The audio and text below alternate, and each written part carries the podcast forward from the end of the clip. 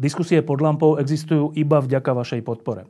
Ak považujete program pod lampou za zmysluplný, pomôže nám už 1 euro za diskusiu. Vopred vám veľmi ďakujeme.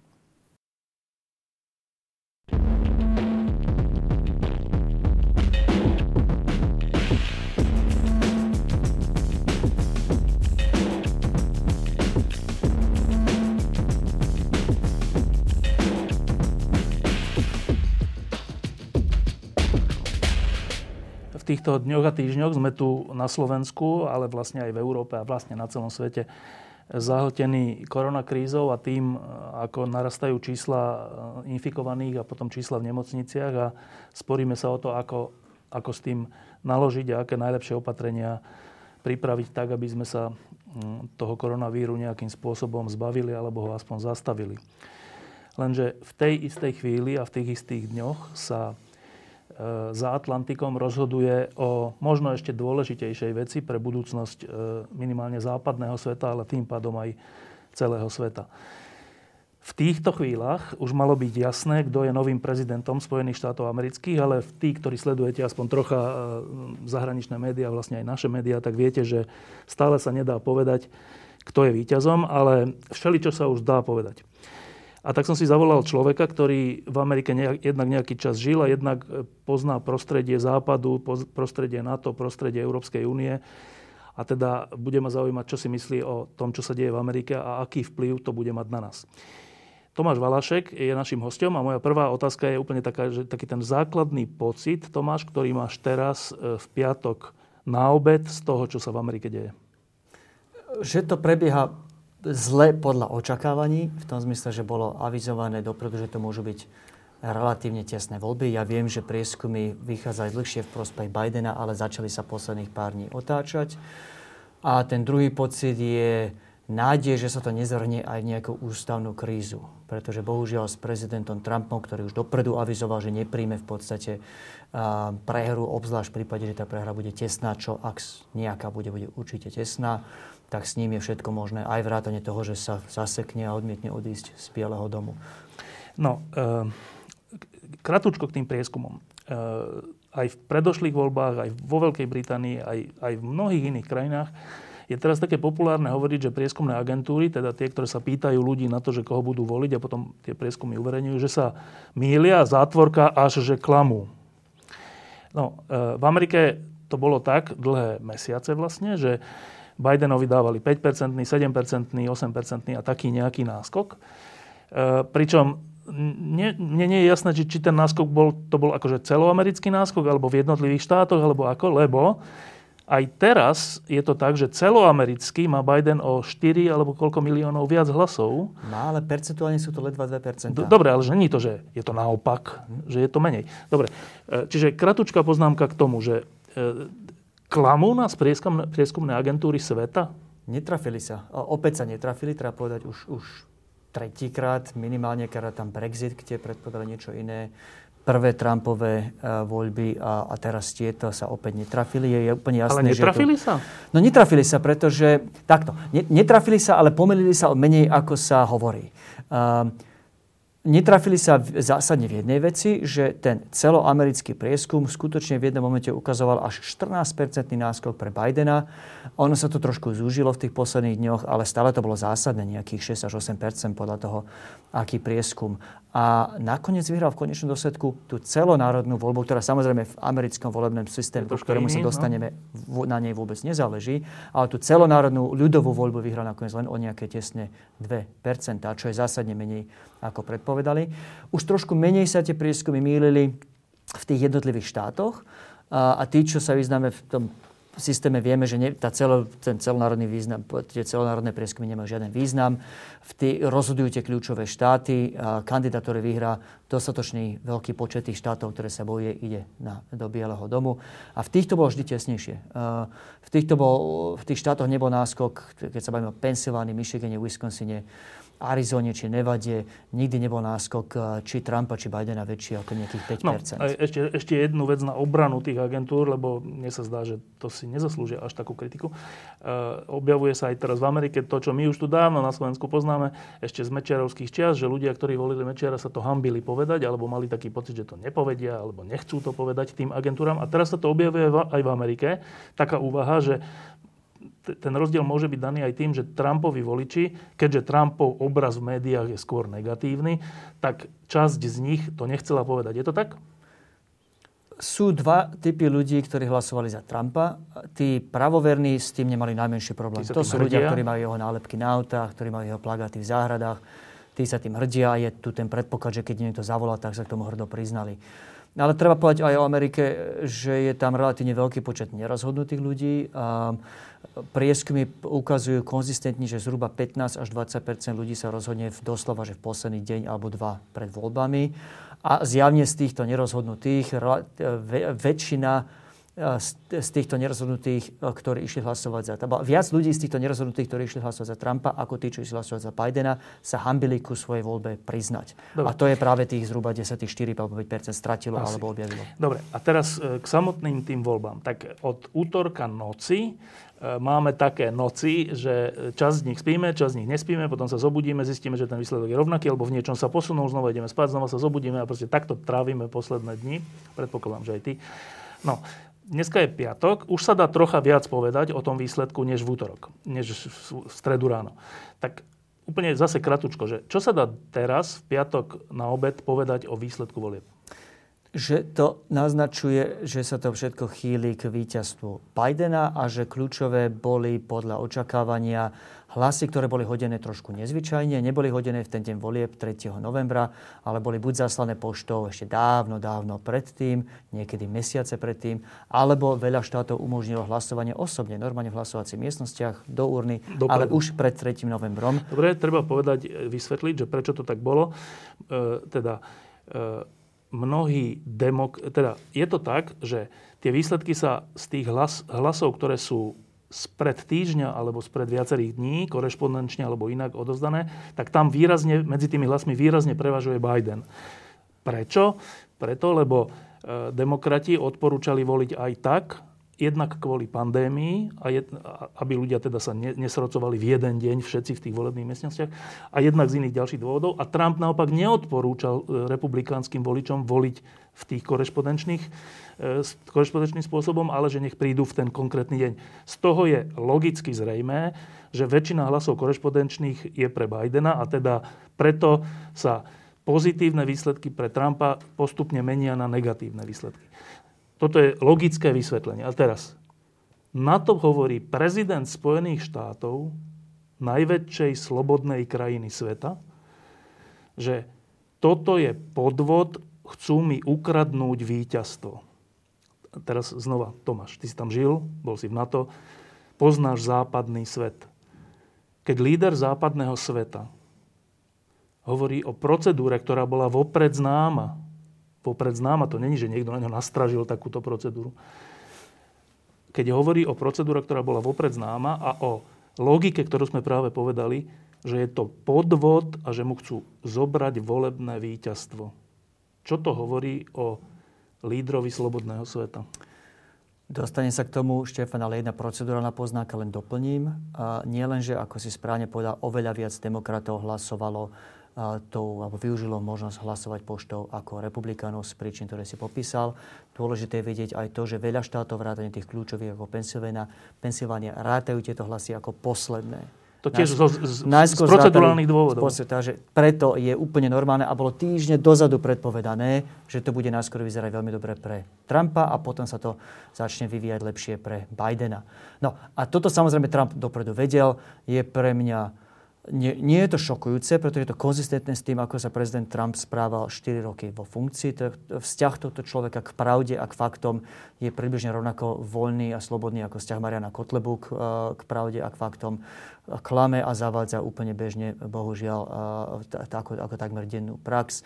Až tak, že, Facebook a Twitter začali e, e, prilepovať svoje nálepky, také malé na jeho tweety, že, že pozor, túto vec si treba fact-checknúť, pretože jednoducho nie je pravdou je to pre mňa na pomery Trumpa normálne, pretože to robí konzistentne 4 roky, ale stále je, by nás malo šokovať, že toto robí líder západného sveta, ako si pomenoval, pretože poprvé stráca tým akúkoľvek morálnu autoritu. A dnes v podstate veľmi ťažké argumentovať vo svete, že Spojené štáty sú príkladom demokracie pre niekoho, keď majú v Bielom dome tohoto človeka. Len jeden konkrétny príklad. Včera vydalo ministerstvo zahraničnej veci USA varovanie pred sfalšovaním volieb ak sa nemýlim, v Libérii alebo v Sierra Leone, zabudol som. No samozrejme, že boli vysmiatí na všetkých sociálnych médiách, že z akého titulu poučuje táto krajina a niekoho iného o tom, ako majú voľby vyzerať s týmto lídrom v Bielom dome a s takýmto byzantínskym volebným procesom. To je úplný zvrat situácie pred nejakých 10-20 rokov, ktoré si my veteráni dobre pamätáme, kedy Spojené štáty mali úplne inú morálnu autoritu, kedy skutočne to, čo povedal americký prezident, malo nejakú váhu, kedy slovo a kroky amerického prezidenta doslova rozhodovali o kurze po politickom vývoji v krajinách tisíce kilometrov ďaleko. Bohužiaľ, tento kapitál už, už dávnejšie klesal a, a, a Donald Trump ho, ho šokujúcim a pre mňa škandalozným spôsobom premeral. No, iba aby sme si uvedomili, že čo sa, čo sa deje. Že v roku 89, keď sme získali slobodu, tak jeden z tých pilierov je, že môžeme si slobodne voliť. A to znamená, že raz za 4 roky alebo raz za 2 roky v rôznych voľbách ideme, ideme k urnám, zvolíme koho chceme a podľa toho sa potom všetci riadia, aj tí zlí, aj tí dobrí, aj diktátor, aj polodiktátor, aj autoritár, aj demokrat. Ešte aj Mečiar sa riadil voľbami aj Fico sa riadil voľbami. Nepovedal, že neuznávam voľby, som ďalej predseda vlády. Všetci sa riadíme tým, že voľby sú nejakým spôsobom posvetná vec. Aj populisti, aj klamári, všetci. No teraz strich, že Amerika 2020, voľby podľa vopred schválených procedúr, všetci s nimi súhlasili, prebehli, prebiehajú a prezident povie v jednej chvíli, že nepočítajte hlasy ďalej. V zmysle, že ja som vyhral. Ano. A potom povie, že dobre počítajú a chcú mi teda ukradnúť moje volebné víťazstvo, lebo legálnymi hlasmi ja som vyhral. Ak, ak prehrám, tak to bude nelegálnymi hlasmi, teda podvodom. To je niečo nevýdané.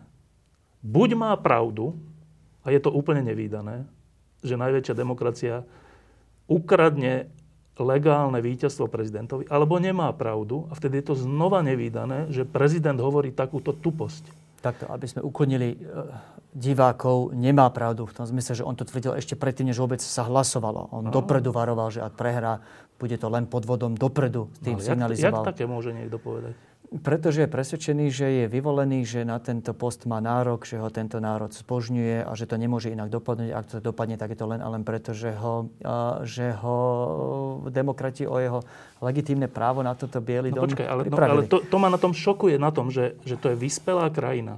Akože demokrati, veď v tých spočítajúcich okrskoch sú demokrati aj republikáni naraz, tak ako u nás je HZDS zástupca aj SDK zástupca. Áno, ale tu treba povedať, a to je práve to, vypoveda niečo dobrého o Amerike, že tie jeho slova v podstate nič nezmenili. Inými slovami, prezident Spojených štátov vyzýva tých, tých, po, tých ľudí, čo počítajú v Arizone, v Nevade, v Michigane, v Wisconsin, aby, aby prestali počítať. A oni ho jednoducho ignorovali. Robia presne to, čo Hoci robili. sú tam aj republikáni. Sú tam aj republikáni, ale proste sú veci, ktoré sú dôležitejšie, väčšie, významnejšie ako Donald Trump a to je ústava, história, taká tá nejaká dôstojnosť a rešpekt Spojených štátov a ten našťastie sa ukazuje natoľko silne zakorenený, že napriek slovám prezidenta, ktorý dopredu, opakujem, pred voľbami povedal, že voľby mi budú ukradnuté a tak ďalej, Napriek tomu ho títo ľudia ignorujú, voľby pokračujú úplne regulérne, rátanie pokračuje úplne regulérne. To napriek tomu, že napríklad v Arizone sú ľudia ozbrojení ľudia pred tými volebnými miestnosťami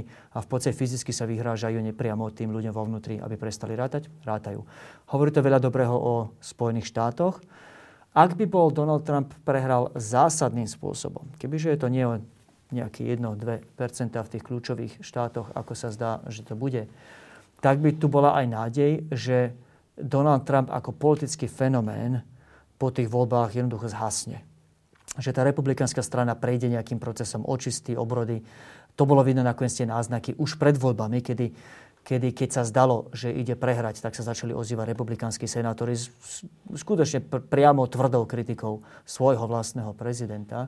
Obávam sa, že jedným z výsledkov týchto tesných volieb bude, že Donald Trump ostane pri kresle v, v republikánskej strane, pretože prehra nakoniec zrejme len o nejakých pár tisíc hlasov. Čiže tento fenomén, to, tá relativizácia pravdy, to zastrašovanie ľudí, tá manipulácia volebným systémom, a ten, ten úplne voľný prístup k faktom a k objektívnej pravde, to bohužiaľ s nami asi Čo ostane. Ale, znamená, ale Amerika je tak silná, že ani voľby tým nezastavia. Čo ale znamená úplnú deštrukciu republikánskej strany? Nechcem predpovedať, čo to, to znamená. Bude? Sú v podstate, je, je viacero tých scenárov, ako sa to môže vyvinúť a sú, ak to ľudí zaujíma, a, a krásne štúdie, ktoré sa dajú nájsť. Tých scenárov bolo viacero. Ja som dúfal v ten, a toto hovorím ako človek, ktorý by bol za normálnych okolností republikánov. V týchto voľbách som jasne za Joe Bidena, pretože Donald Trump nie je tradičný republikánov skoro v žiadnom zmysle slova. V zmysle hodnôt, v zmysle postoja k, k svetovému nejakému zriadeniu, v zmysle postoja k Rusku, v zmysle postoja k demokracii, k hodnotám. Tam jednoducho je, je to deň a noc medzi Donaldom Trumpom a republikánskou stranou, ako sme ju poznali. Ale ako človek, ktorý sa z normálnych okolností definuje ako taký Rockefellerovský republikán, umiernený, ktorý verí v nejaké individuálne slobody, v prosperitu a, a že štát nemá ísť ľuďom do postele. A, tak mňa strašne mrzí ten výhľad, že republikánska strana sa tohto človeka nezbaví. Skutočne obávam sa, že výsledkom toho, čo sa zrysuje ako tesná prehra Donalda Trumpa bude to, že akékoľvek pokusy o zasadenie Donalda Trumpa z trónu v republikánskej strane sú zrejme dopred, vopred odsúdené, lebo je, je skutočne fenomenálny komunikátor. Tú republikánsku stranu si získal vyslovene do svojej náruče ľudia ako Lindsey Graham, senátori, ktorí boli veľmi kritickí voči nemu v tom úvodnom štádiu, sa postupne zaradili všetci do, do šíku. Ľudia, ktorí ho nevideli prísť na meno v primárkach. A, a Mark Rubio a iní sú dnes no. úplne Ted Cruz, sú dnes zoradení pevne za ním v jednom šíku.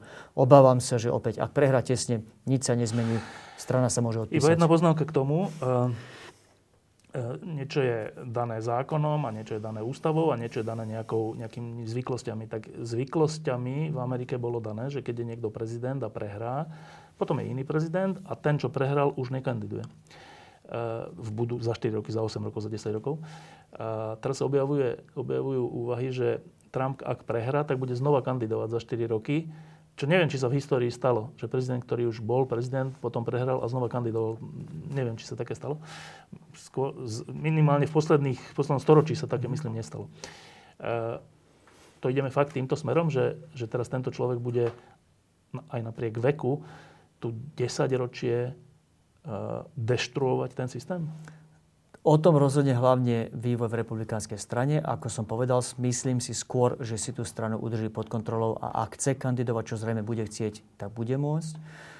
A ústava treba... to teda nevylučuje, hej? Ústava to nevylučuje. Uh, ústava vylučuje dva, dva volebne, viac ako dve volebné obdobia, pričom je, nie, pričom je jedno, či sú, či sú za sebou alebo nie. Aha, tak? Nemôže byť viac volebných období ako dve a jedno, či sú za sebou alebo nie. Nie je to ten ruský systém. Tá Putinová prešmička, alebo Medvedevá prešmička, ktorá sa udiala v Rusku že Putin sa zašiel na 4 roky ako premiér a potom sa vrátil. To nie je podľa ústavy v Amerike možné, ale Trump slúžil iba jeden termín volebné, volebné obdobie, môže sa vrátiť. Um, bude mu v tom nahrávať to, že podľa všetkého, a to je tiež ešte v hre, um, skôr je teraz pravdepodobnejšie ako nie, že Biden nebude mať, demokrati nebudú mať pod kontrolou Senát. To znamená, že Bidenovi sa bude veľmi ťažko presadzovať, pre, budú veľmi ťažko presadzovať jeho legislatívne priority. Chcel napraviť toto definancovanie, to, to vyprázdnenie finančné toho uh, zdravotného programu, programu zdravotného poistenia Obamacare, ktoré Trump zaviedol. Inými slovami, ak Biden nebude môcť uspieť zo, zo žiadneho zo svojich legislatívnych priorít, ťažko sa mu bude o 4 roky argumentovať, že má byť prezidentom. Um, a je celkom možné, že Trump nebude mať zlú východziu pozíciu do, do nejakého znovu zvolenia v roku 2024. No, e, tam ešte bude hrať vek oboch e, pánov mm. veľkú, veľkú veľkú rolu, lebo to už bude naozaj, že historicky, ak by to tak bolo, tak už by mali koľko rokov? 11 Tak Trump má 74, Biden 77, čiže no, tam je 4, 81 a 78. To už áno, veľmi no. starí ľudia by kandidovali na Sa nemýlim, Ronald Reagan bol starší v druhom, a tu má možné voliť diváci opravia, ale no. Ronald Reagan v druhom voľbnom období bol myslím ešte starší. No, ako obaja, že... Dobre. Uh, teraz ešte k, tým, k, k tomu samotnému um, hlasovaniu a tomu, že kto vlastne vyhral. Tak teraz, keď sledujeme zahraničné zdroje, tak e, počúvame, že, že e, Trumpov tábor má nasadil množstvo právnikov, zbiera, robí zbierku peňazí na tie právne úkony, neviem prečo, ale dobre, to je, nemajú tie peniaze, alebo prečo robia zbierku teraz, neviem. Ale hlavne, že napadnú to, ono, tamto, to znamená, že bude nejaký čas trvať, kým súdy, na ktoré to dajú, buď to odmietnú, alebo to príjmú, alebo dokonca bude prepočítanie v niektorých štátoch, kde je to tesné. Čiže asi, asi nebudeme zajtra ani pozajtra vedieť ten výsledok, že kto je prezident Spojených štátov. Budeme vedieť, kto vyhral podľa čísel, ale tie súdne rozhodnutia nás asi ešte čakajú. A čo som teda zaregistroval je, že Trump hovorí, že mnoho z tých hlasov, z tých korešpondenčných, z tých, ktorí ktoré teda ľudia odovzdali ešte pred tým samotným dňom volie, podľa procedúr, ktoré boli schválené, že napríklad nie sú podpísané alebo, alebo nepredložili preukaz totožnosti alebo podobné veci, na čo znalci Ameriky hovoria, že v Amerike nemusíš mať preukaz totožnosti so sebou, tam je, že občianský preukaz, možno máš vodičský preukaz alebo niečo. Dobre, ale že teda on bude hovoriť, že mnohé z tých hlasov vlastne odovzdali no-name ľudia, len tak možno aj dvakrát za sebou, trikrát. E, čo sa k tomuto dá povedať? Že bude takmer určite e, prerátavanie tých hlasov v tých kľúčových štátoch. Správne hovoríš, v momente, keď to nahrávame, ani jeden kandidát nemá tých 270 hlasov v zbore voliteľov, takže ešte nemáme deklarovaného víťaza. Je takmer isté, že keď aj prekročia hranicu 270, stále nebude rozhodnuté, pretože v prípade tesného víťazstva, v, ak je to skutočne pár tisíc hlasov, zdá sa, že Georgia, Arizona, Nevada, Nevada a Pennsylvania rozhodnú. V niektorých, ak nie vo všetkých z týchto štátov, zrejme príde k prerátavaniu hlasov. To nemusí prerátať hlasov všetkých, všetkých voličov, to môže byť kľudne len prerátavanie napríklad tých, čo boli poslané poštou, ale bavíme sa tu o týždňoch a týždňoch kým sa podľa mňa ešte rozhodne definitívne. Ten konečný termín je 8. december. Tedy sa to už musí byť. 14. decembra zasadá zbor veliteľ, eh, voliteľov, tie, ktorí oficiálne vlastne až oni zvolia prezidenta Spojených štátov. 6 dní predtým podľa amerických zákonov musí byť certifikovaný výsledok, ale je kľudne možné, že sa toto potiahne do 8. decembra, hlavne ak sa bude prerátavať všetky tie hlasy hodené poštou v tých kľúčových len, štátoch. Len Tomáš, jedna vec je prerátavanie hlasov, to znamená, že preráta sa, či sa naozaj dobre spočítali republikánske a demokratické A budú hlasy. sa kontrolovať aj podpisy, správne hovoríš. No. A to bude mimochodom jedna z veľmi citlivých vecí, pretože sú, sú nejaké podpisy ľudí tak ako v banke dnes už je skoro všetko elektronické, ale ale za starých čias, keď sa, keď sa podpisovali šeky, tak proste, ak sa človek nepodpísal presne tak, ako, ako ten podpisový vzor uložený v banke, tak sa často stalo, že banka povedala, že toto nie, tento dokument neakceptujeme. Niečo podobného sa ide stať a sa určite teraz bude diať v tých štátoch, kde sa hlasovalo poštou, pretože idú sa doslova porovnávať podpisy na tých volebných lístkoch s podpisami zormi, ktorý je pre toho daného voliča uložený. No a teraz sa opýtame, že koľko z nás sa vie podpísať 100% ja konzistentne. No ja som pravidelne bol v problémoch s mojou bankou. Ja a vraždí mi presne. Nie, presne tak. Čiže toto bude jedna neuveriteľne kontroverzná vec, no. ktorá nás čaká, keď sa vylúči veľké množstvo ľudí, ktorí legitímne v najlepšej viere a úplne legálne podľa pravidel svojho štátu hlasujú za daného kandidáta a zrazu zistia, že je to vlastne úplne, pretože, pretože použijú nesprávne pero alebo sa pod nesprávnym uhlom podpísali. A toto, toto, sa, toto sa ide diať. Toto sa takmer určite teraz stane. A teda výsledok toho bude čo? Súdne procesy, bonanza pre právnikov. Právnici v USA sú veľmi drahí, preto je tá zbierka. Nezabúdame, že, že Donald Trump v tých konečných štádiach sa síce, ako samozrejme, zmobilizoval a trošku prebral vôľu, alebo teda vieru vo, voličov vo vlastné víťazstvo. Ale tento človek má problém s fundraizovaním. Joe Biden e, nás vyzbieral v konečnom štádiu skoro 2 ku 1 alebo 3 ku 1 viac peňazí ako Donald Trump. E, tá kampaň skutočne nebola dobre financovaná. Ľudia mu neverili.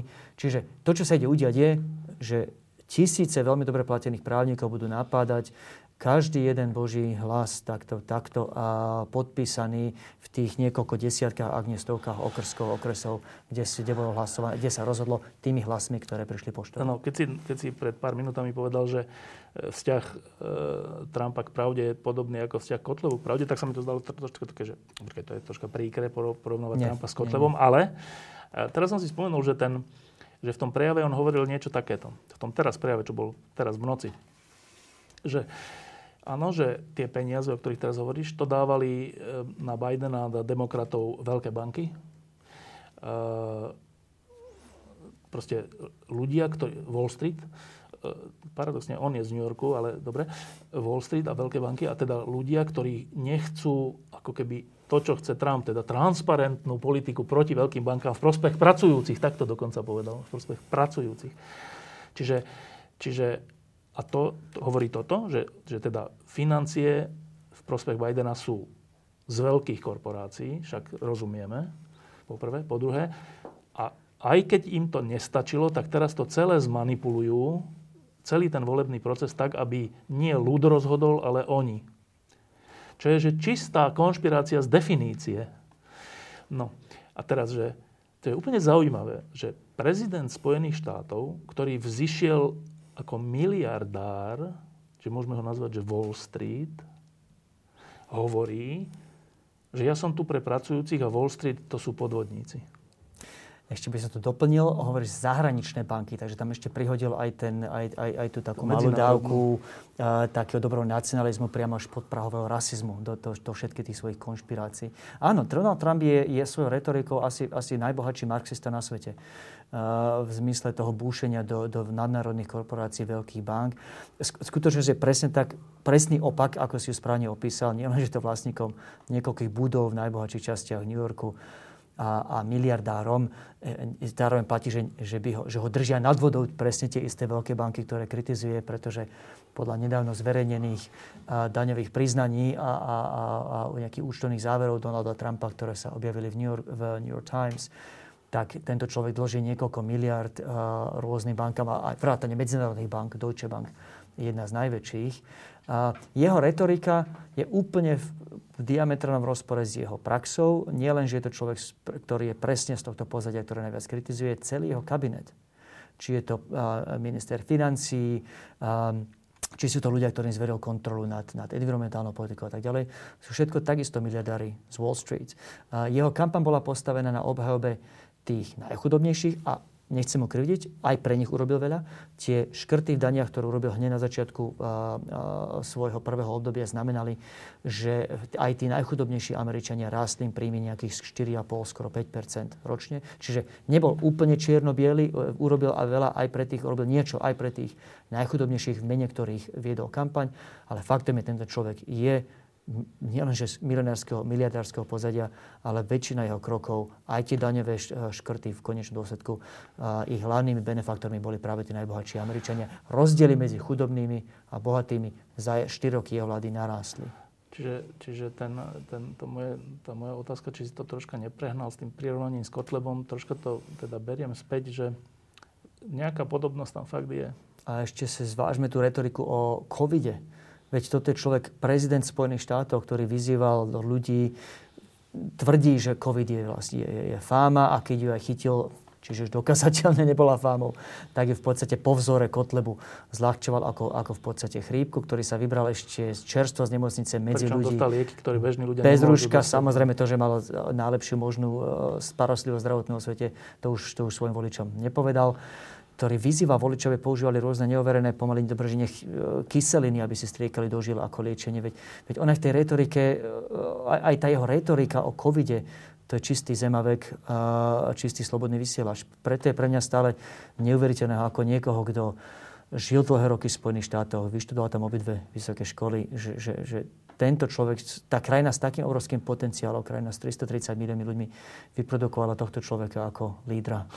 No, k tomu poviem jednu, jednu, jeden, jeden zážitok. Ja som, ja som bol v, v Amerike prvýkrát na dlhšie v nejakom 94. myslím, na, na dva mesiace asi. A to bola taká cesta, že po celej Amerike, e, cez jednu nadáciu a tam nám ukazovali od kongresu až po život bežných farmárov, s ktorými sme pár dní žili, každý sám z tých, z tých čo sme tam boli. Ja som žil, a neviem v ktorej krajine, či to bolo v Mississippi alebo kde to bolo, kde som prišiel k takým, takým farmárom, ktorí tam boli ako rodinná farma, teda to bol otec, mama, syn, dcera a, a tak. Asi piati ľudia obospodarovali farmu, ktorá bola väčšia než naše JRD. A oni tam piati to celé robili. Teda oni boli jednak traktoristi, jednak tí, ktorí to sadia, jednak boli zverolekári, jednak boli e, finančníci, lebo večer ma zobral k počítaču vtedy, som ani nevedel, čo to je, a ukázal mi, že povedz, teraz tuto je, že takáto je cena pšenice a takáto je cena toho, tak teraz nepredávam, zajtra budem predávať, lebo to rastie a tak. Obdivuhodní ľudia. Ako žili, akože od, od, stávali o 4 ráno, išli spať o 9 večer, ráno modlitba, večer modlitba a medzi tým táto práca. A keď som sa tých mladých dvoch pýtal, že počujete, a vy tu chcete, akože, že jasné, že, že vám nechyba, že ísť do divadla alebo niečo. E, ja si sadnem na konia, to je pre mňa perfektné a tak. Boli to pre mňa úplne že iný svet, ale úplne zaujímavý. Čistí republikáni. To bol jeden zážitok a druhý zážitok bol s republikánmi z kongresu a tak a pre mňa to boli úplne že inteligentní, zaujímaví, inšpiratívni ľudia.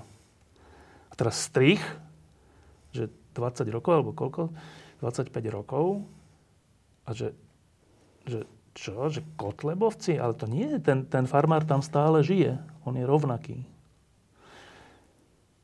Niečo, neviem si s tým rady. Hmm. Stali sa dve veci, Štefan. Bohužiaľ aj tí ľudia, o ktorých hovoríš, tak, tak, tak klasická stredná trieda, úspešní, podnikaví, nie bohatí, ale v podstate ľudia, ktorí sú v pohode, ktorí sa tam dopracovali vlastnými silami a vlastnou energiou.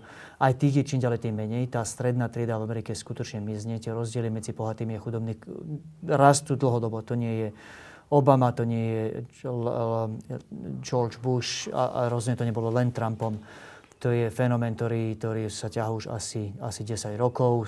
A môžeme hľadať korene deregulácia, globalizácia, a, globalizácia a tak ďalej. Ale to je faktom.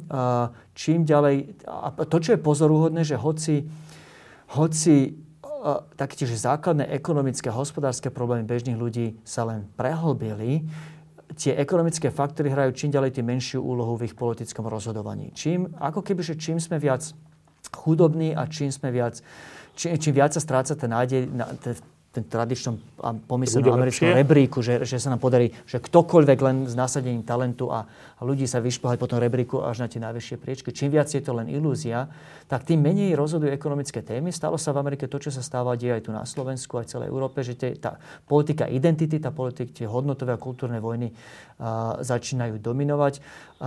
Trump v týchto témach a, ryžuje úplne krásne, to sú vody, ktorých loví veľmi úspešne. To, to, čo zohralo veľmi e, škaredú úlohu v prípade Spojených štátov, je aj, sú tie absurdity tých volebných systémov, hlavne na tej lokálnej úrovni. A, a teraz idem do technického detailu, ale snáď si ma volič vypočuje. To, spôsob, akým kreslia volebné okrsky, ktoré v podstate garantujú, e, že, že tí istí ľudia z tej istej strany majú v, tej danej, v tom danom okrese garantované, že budú, zvolení?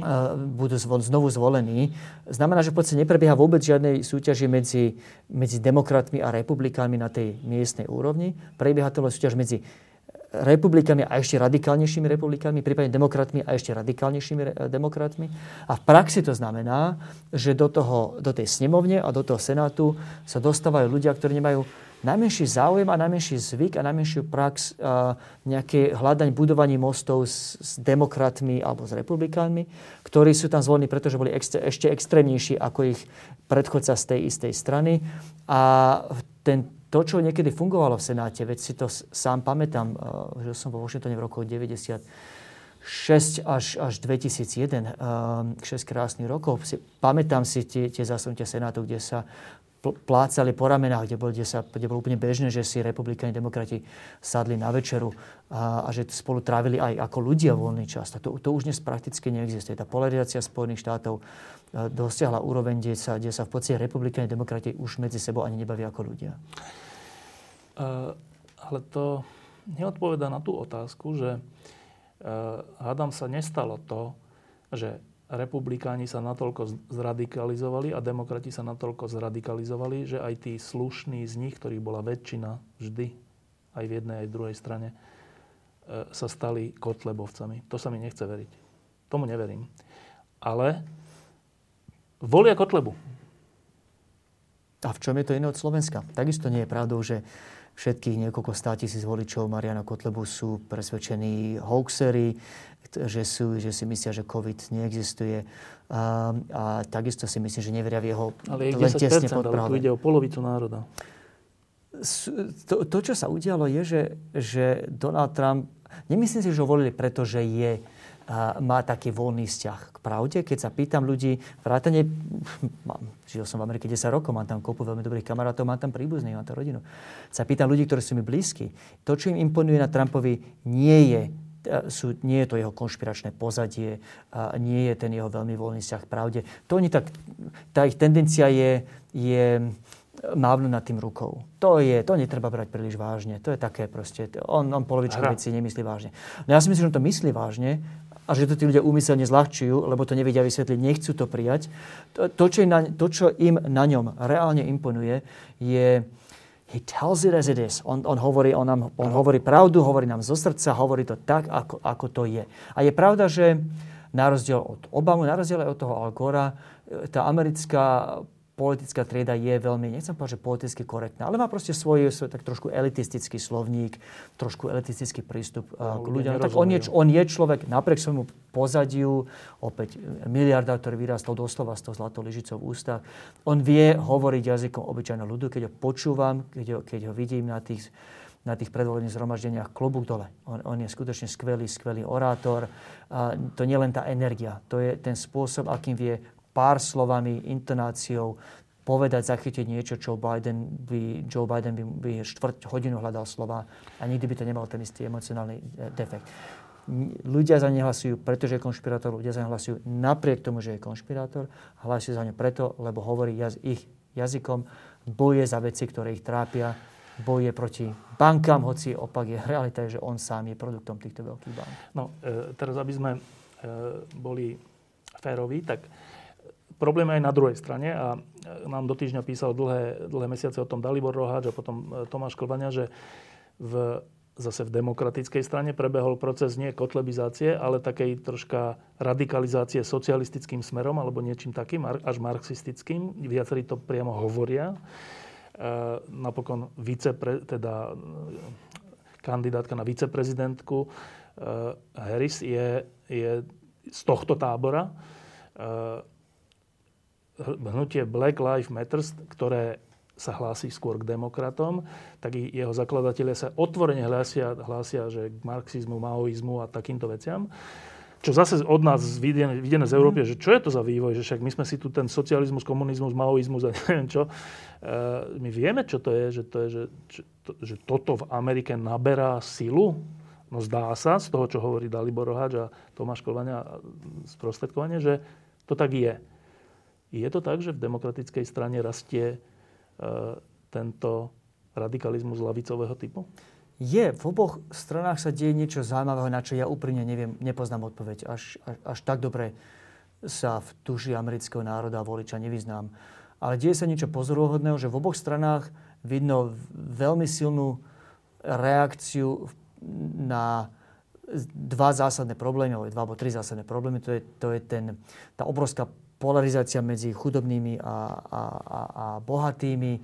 A v prípade demokratickej strany aj reakcia na niečo, čo si myslím, aj som trochu zažil osobne, že fakt proste prehnaná agresivita americkej policie. Ale reakciou na to nie sú riešenia. Reakciou na to je paradoxne ešte väčšia radikalizácia, ktorá v konečnom dôsledku asi komplikuje výhľad na riešenie, pretože ani ten socializmus, ktorý cíti z niektorých kruhov demokratickej strany od Alexandrie Ocasio-Cortez či Bernie Sandersa.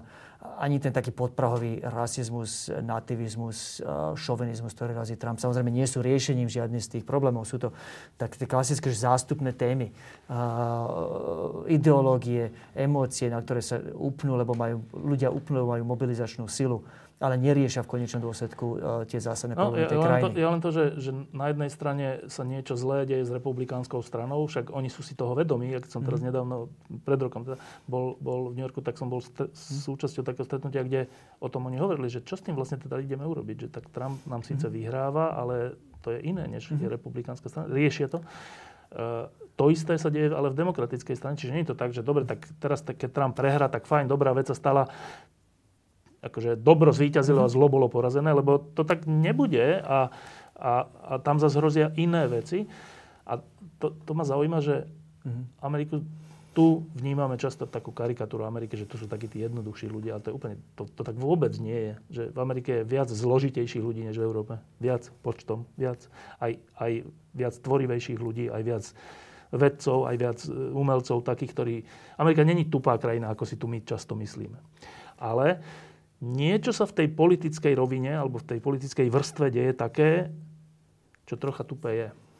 Áno, ako otázka, či je to zásadne iné o to, čo sa deje u nás. Takisto si nemyslím, že Marian Kotleba rieši fakt zásadné problémy tohto štátu. Poukáza na jeden reálny, to je samozrejme naše marginalizované komunity. Opäť jeho riešenia nie sú riešeniami, a, ale je tu jeden reálny problém, na ktorý poukazuje Dobre, ale my sme, my sme ktoré... ešte iba v tomto zmysle začínajúca demokracia. Ale v demokracii, ktorá... Rozumiem.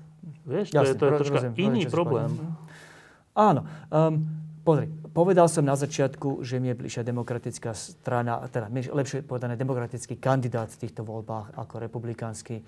Vysvetlil som prečo, ale, ale volič mi asi teraz aj tak nebude veriť, keď, keď ti poviem, že ja si fakt myslím, že je rozdiel v tom, ako, poviem tak ľudov, že ako sa spustila republikánska strana versus ako sa spustila demokratická strana. Áno, evidujem, demokratická strana má problém s, s, tou, s tým socialistickým krídlom, ale ona s, s ním niečo robí a, a dokonca by som povedal, že úspešne. Bernie Sanders nie je kandidátom demokratickej strany. Opakovane prehral, prehral pri no. várkach, opakovane prehral. Preto, pretože vedenie demokratickej strany malo tú, tú, tú, proste, tú, tú ducha prítomnosť a tú odvahu povedať, nie, proste touto cestou nejdeme. Hoci je to možno politicky atraktívnejšia cesta, toto je cesta do pekla.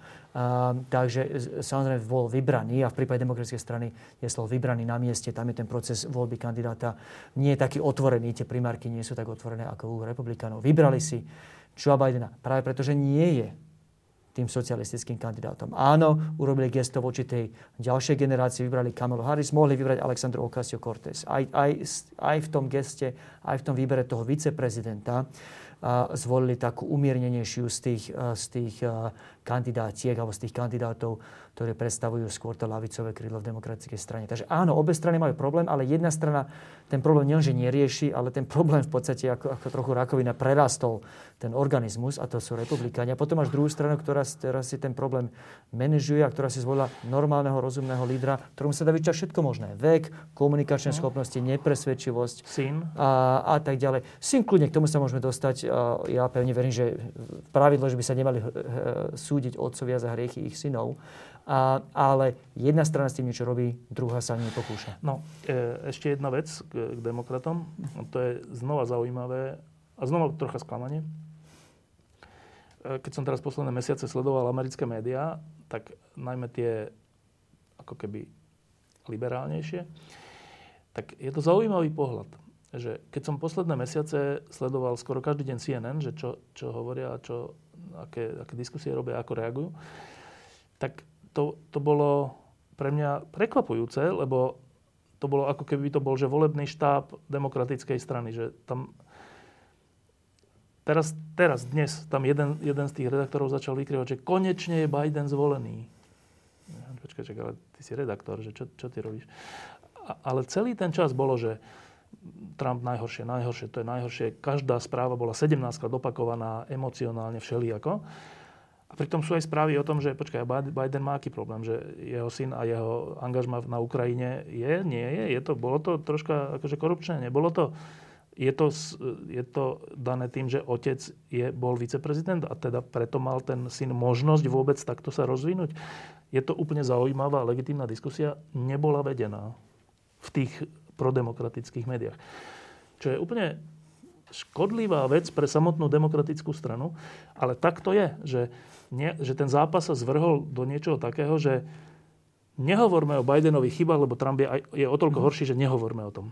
Re- registroval si to? Áno. A, a dokonca ako, ne, nesúhlasím s prípadom Huntera Bidena, ten mal naštudovaný dobre a opäť nepochybujem o tom, že Hunter Biden, syn, zneužil meno svojho otca a nechal sa najať ľuďmi, ktorými nemal, ktorý sa nemal na tisíc kilometrov približiť. Opäť je to dospelý človek, ktorý, ktorému nemôže otec prikázať či nakázať. Ale máš úplnú pravdu v, v, tom širšie, v tej širšej pointe. Um, tá deformácia americkej scény. Boli časy, kedy americká mediálna scéna vyzerala inak ako európska. Tu, tu v Európe vždy máme proste, v podstate keď zoberieš sme, je ti úplne jasné, že patrí do nejakého ideového tábora. Týždeň nakoniec má tiež, alebo no, postoj, majú, majú, majú trošku iný postoj k životu, ako, ako, má, ako má Pravda či Enko. Um, Spojené štáty kedysi boli, aj dokonca to majú ešte stále v podtitule. The New York Times, newspaper of the records. Proste my sme tá, tá objektívna pravda. My sme tí, ktorí, ktorí vám sprostredkujú tú, tú neporušenú, čistú, tie čisté objektívne fakty. Uh, to platilo menej a viac pre niektoré Washington Post, bol vždy trošku viac doľava ako, ako, ako Times, ale bola tam proste taká tá filozofia, že sú tu niektoré objektívne médiá a, a je tu niečo ako nezávislý sprostredkovateľ pravdy. Donald Trump to ako prvý nabúral, bolo všetko republikáni dávno pre Donaldu Trumpu to nabúrali vytvorením Fox News.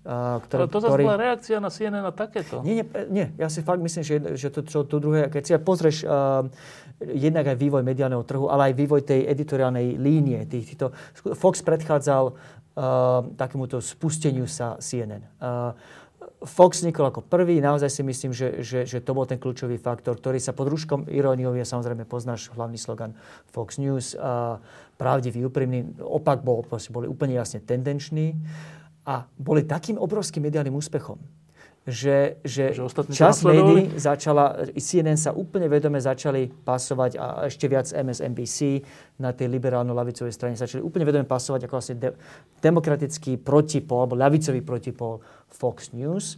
Ako poslední trošku držali um, uh, tú, tú štandardu tej nejakej nezávislej pravdy tie veľké denníky, uh, Times a Post. A tie sa práve zvrhli, si myslím, za Trumpa.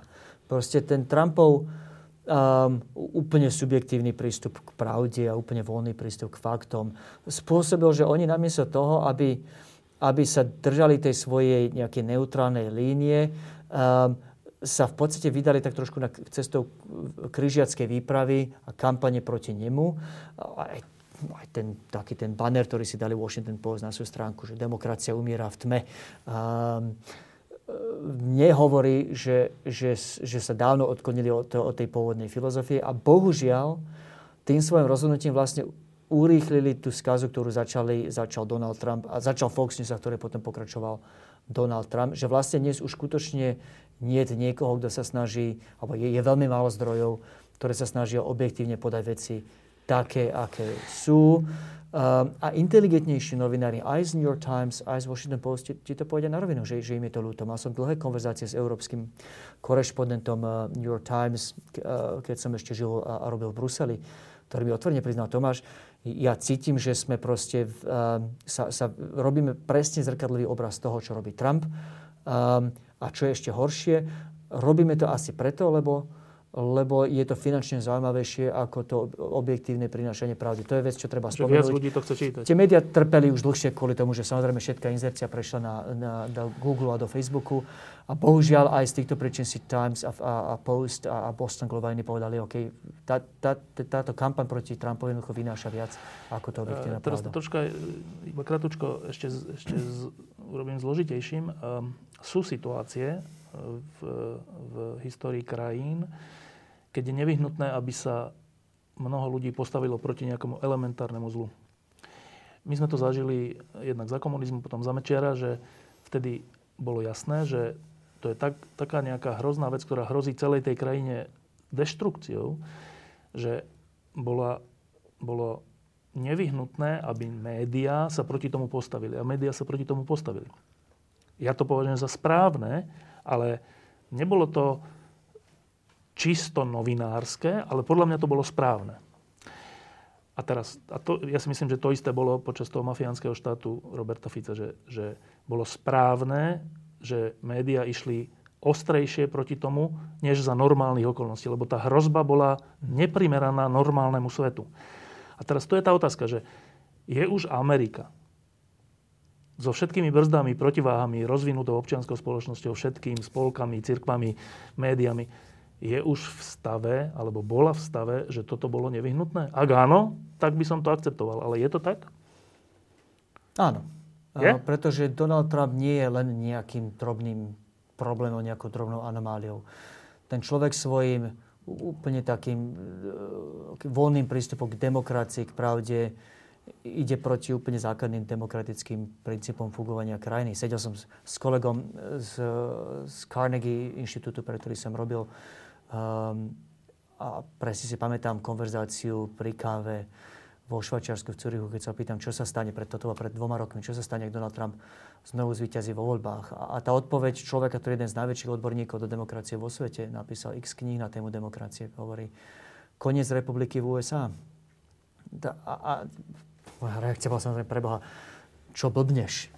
200 plus rokov stará demokracia končí v roku 2020. Ale keď sa človek pozrie skutočne na to, akým zásadným spôsobom podrýval Donald Trump systematicky tie piliere demokracie a republiky. Či to bolo spolitizovanie úlohy toho Attorney General, toho, toho ministra spravodlivosti, či to bolo uh, ideologické kádrovanie expertov na najvyšších úrovniach štátov, to, čo kedysi platilo, že tí skutočne dobrí odborníci, či boli republikáni demokrati, jednoducho boli rešpektovaní všetkými prezidentami. Bolo úplne bežné, že minister obrany za Georgia Busha prešiel plynule do, do kabinetu Georgia Obamu, pardon, Baracka Obamu. Um, uh, teraz si Bob Gates, Robert Gates.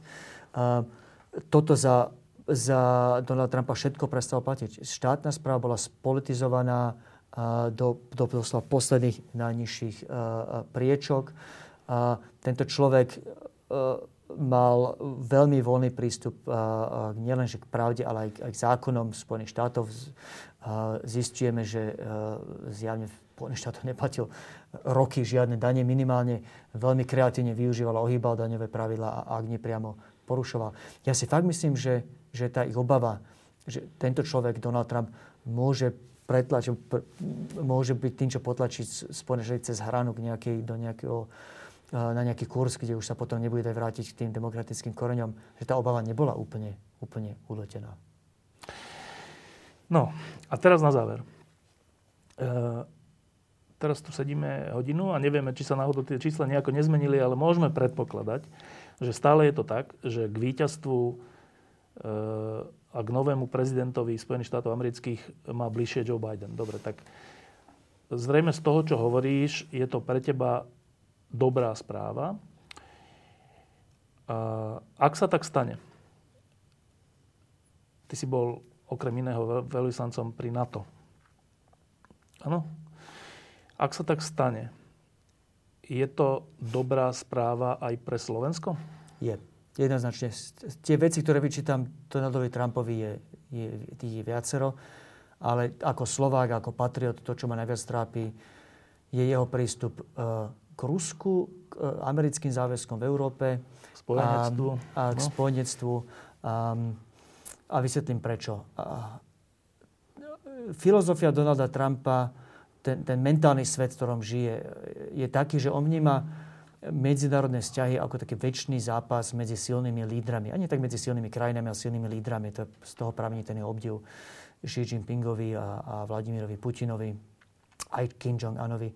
Um, on nevidí vôbec žiadnu úlohu pre spojenectva, zmluvy, záväzky či inštitúcie. Vystúpil z UNESCO, Rady OSN pre ľudské práva, z Medzinárodnej zdravotnej organizácie, organizácie Parížské dohody o klimatických zmenách, zmluvy o nešírení alebo o, o raketách stredného doletu, zmluvy o otvorenom nebi a tak ďalej a tak ďalej. Proste, ktorý, ktorý zmluvný záväzok sa dal opustiť, z toho vystúpil, alebo z toho vystúpil, ktorá inštitúcia sa dala, z ktorej sa dalo vystúpiť, z tej vystúpil.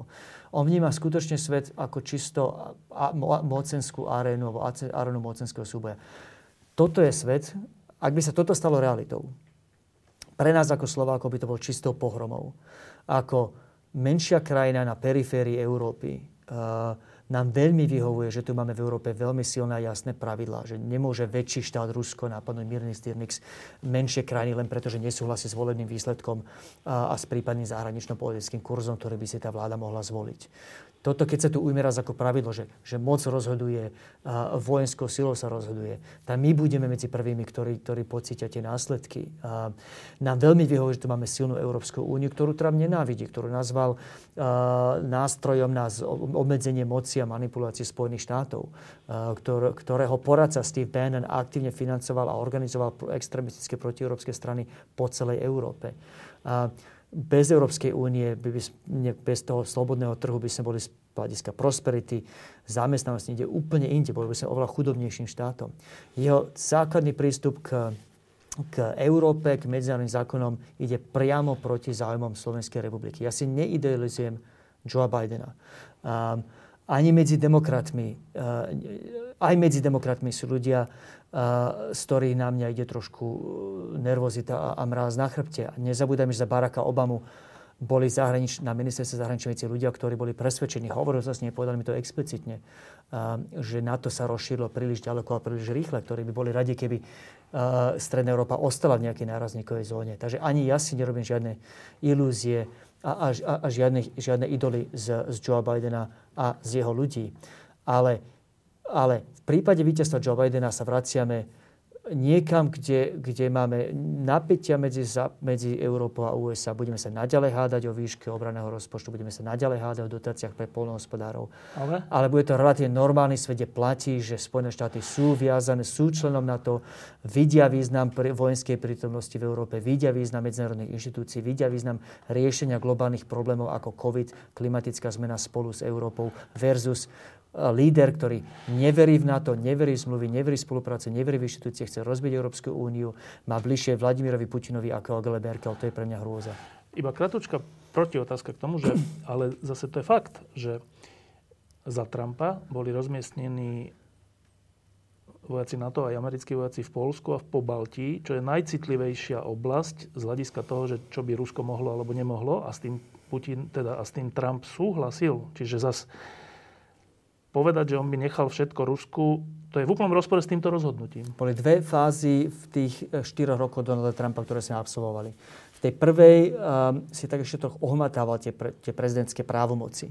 A zobral si so sebou ľudí, alebo obklopil sa ľuďmi, ktorí neboli z jeho nejakého mentálneho sveta, ktorých obdivoval, pretože to boli vojaci alebo mali skúsenosti. Či Mattis, bývalý minister obrany Rex Tillerson, bývalý minister zahraničných vecí v Národnom bezpečnostnom eh, Národnej bezpečnostnej rade boli skvelí odborníci na Európu. Fiona Hill, ktorú dlhé roky poznám osobne.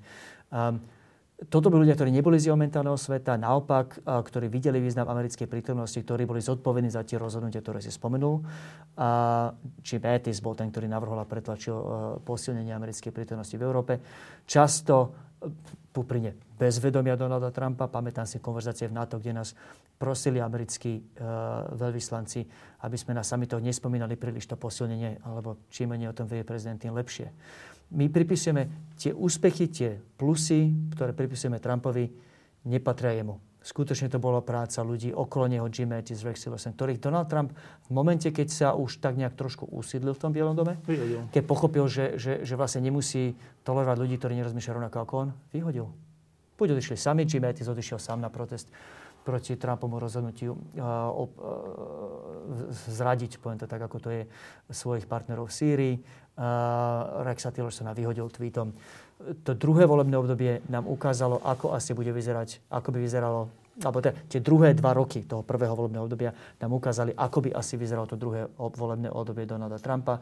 Tento človek sa zbavil ľudí, ktorí rozmýšľali inak, sa zbavil ľudí, ktorí, ktorí mu boli schopní nejakej kritickej spätnej väzby. Spoliehal sa čím ďalej tým viac na vlastné inštinkty. Donald Trump by bol ešte horším v druhom volebnom období, ako bol v prvom a už to prvé bolo dosť zlé. Posledná otázka. E, my si to možno až tak neuvedomujeme, vzhľadom k tomu, že žijeme tuto na kraji Európy, ale svet nejako funguje a ten svet nejako funguje nie, že sám od seba. Ten svet niekto garantuje. Ten poriadok nejaký niekto garantuje. My si tu povieme, že je hranica medzi Južnou Koreou a Severnou Koreou, teda medzi diktatúrou a slobodným svetom a, a je. Ale to je niekým garantovaná tá hranica. Niekto tam garantuje to, že ten severokorejský diktátor nemôže napadnúť Južnú Koreu a ten niekto, to, sú, to je Amerika. A tak to je s mnohými moriami, tak to je s mnohými inými celými oblastiami. E, asi sa nám to ťažko priznáva, ale dôle, najdôležitejšiu úlohu v obrane normálneho fungovania sveta má na pleciach stále Amerika. Mhm. Aj finančne. A ak je to tak, že táto Amerika je v takejto kríze, že, že tam povstávajú rôzne extrémy a radikalizmus. Tak moja posledná otázka na teba ako bezpečnostného analytika aj je, že je v tejto chvíli ohrozené aj normálne fungovanie sveta? Je, bez nejakého pre, dramatizovania je, pretože popísal si ten význam Spojených štátov úplne presne. V tej medzinárodnej arene nie je žiaden policajt, súd, právnik. V konečnom dôsledku zákony sú podmienené alebo platné a rešpektované preto, lebo je tu nejaká implikácia, je tu nejaký náznak, že ak nebudú, bude nejaká vojenská reakcia a, a za to boli zodpovední, tu, to bolo hlavne zo strany Spojených štátov. Nehovorím, že tú úlohu hrali vždy dokonale, narobili kopu chýb, ale chvála Bohu za to, že ju hrali tak, ako ju hrali, ak to poviem. A teraz je otázne aj úplne legitimné sa pýtať, či budú hrať ďalej. A je trošku kuriózna situácia pre nás v Európe, že do veľkej miery ten medzinárodný poriadok, aj európsky poriadok, na ktorý nám tak veľmi vyhovuje, stojí a padá v tomto momente doslova, ako to natáčame na pár tisíc voličov v Arizone, v Georgii a, a, a v Pensylvánii. Takže áno, je, je úplne legitimné, ako to povedal prezident Macron a iní, začať rozmýšľať nad tým, čo sa stane, keď už je Spojené štáty nebudú uh, na, na strane tohto systému, keď už nebudú schopní a ochotní ho ďalej garantovať. Odpoveď je, tí, čo sa nad tým naozaj zamysleli, že, že fajn, áno, vedeli by sme teoreticky ako Európa minimálne pre potreby európskej bezpečnosti tie Spojené štáty nahradiť, ale bavíme sa tu o zhruba desiatich rokoch a o nákladoch vo výške niekoľko desiatok miliard eur alebo dolárov. To nie sú moje slova, to nie je brucha, to sú štúdie Medzinárodného inštitútu pre strategické štúdia alebo European Leadership Network ktorí to vyrátali, čo by to stálo nahradiť tie vojenské sily pre tie scenáre, s ktorými na to ráta. Prosím? Niekoľko stoviek miliard, nie? Uh, v každom prípade je to niekoľko násobne viac ako, ako, ako tie, to tempo, ktoré navyšujeme rozpočet, ako no. tie sumy, ktoré navyšujeme rozpočet každoročne.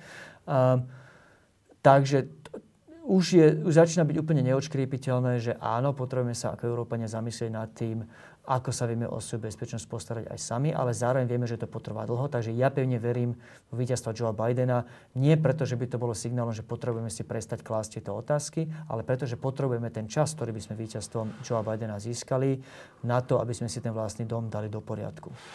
Ja si myslím, že napriek tým problémom, ktoré sme popísali o Amerike, e, že Amerika, ktorú mám naozaj rád stále, že sa z toho dostane vlastnými silami a že znova bude dobrý spojenec bez ohľadu na Bidena alebo Trumpa, že že to, že to nejako prejde, ale teda posledná vec. Vyhra Biden? Vyhra. Teraz si už viem len ťažko predstaviť situáciu, že, že by nevyhral. Už teraz vyhrala v niečom Amerika v tom zmysle, že sa nenechali tí dobrí, poctiví úradníci zastrašiť no. Donaldom Trumpom.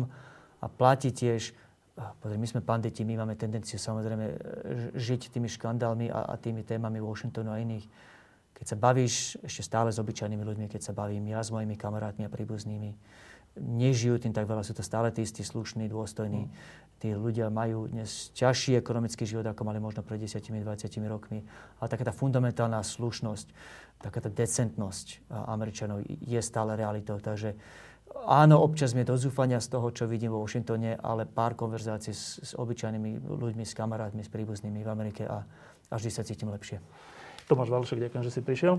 Ďakujem ja.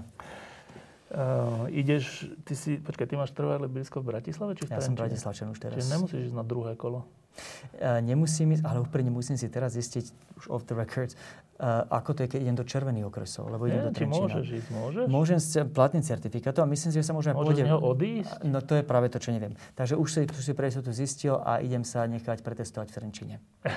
Druhýkrát? Druhýkrát. Tak z hodou okolností švagrina je, uh, ona nie je švagrina, lebo sa nezobrali, ale keby, keď sa raz zoberú, bude to švagrina. Um, tak je lekárka, ktorá sama testuje tento víkend. Takže idem sa nechať uh, druhýkrát otestovať. Už, in, už inak, ako od začiatku krízy asi 7 krát. Ja som už seriálny uh, test, testujúci. Znášaš to? Znášaš Úplne pohode. Už, už, je to, už je to rutina. Diskusie pod lampou existujú iba vďaka vašej podpore. Ak považujete program pod lampou za zmysluplný, pomôže nám už 1 euro za diskusiu. Vopred vám veľmi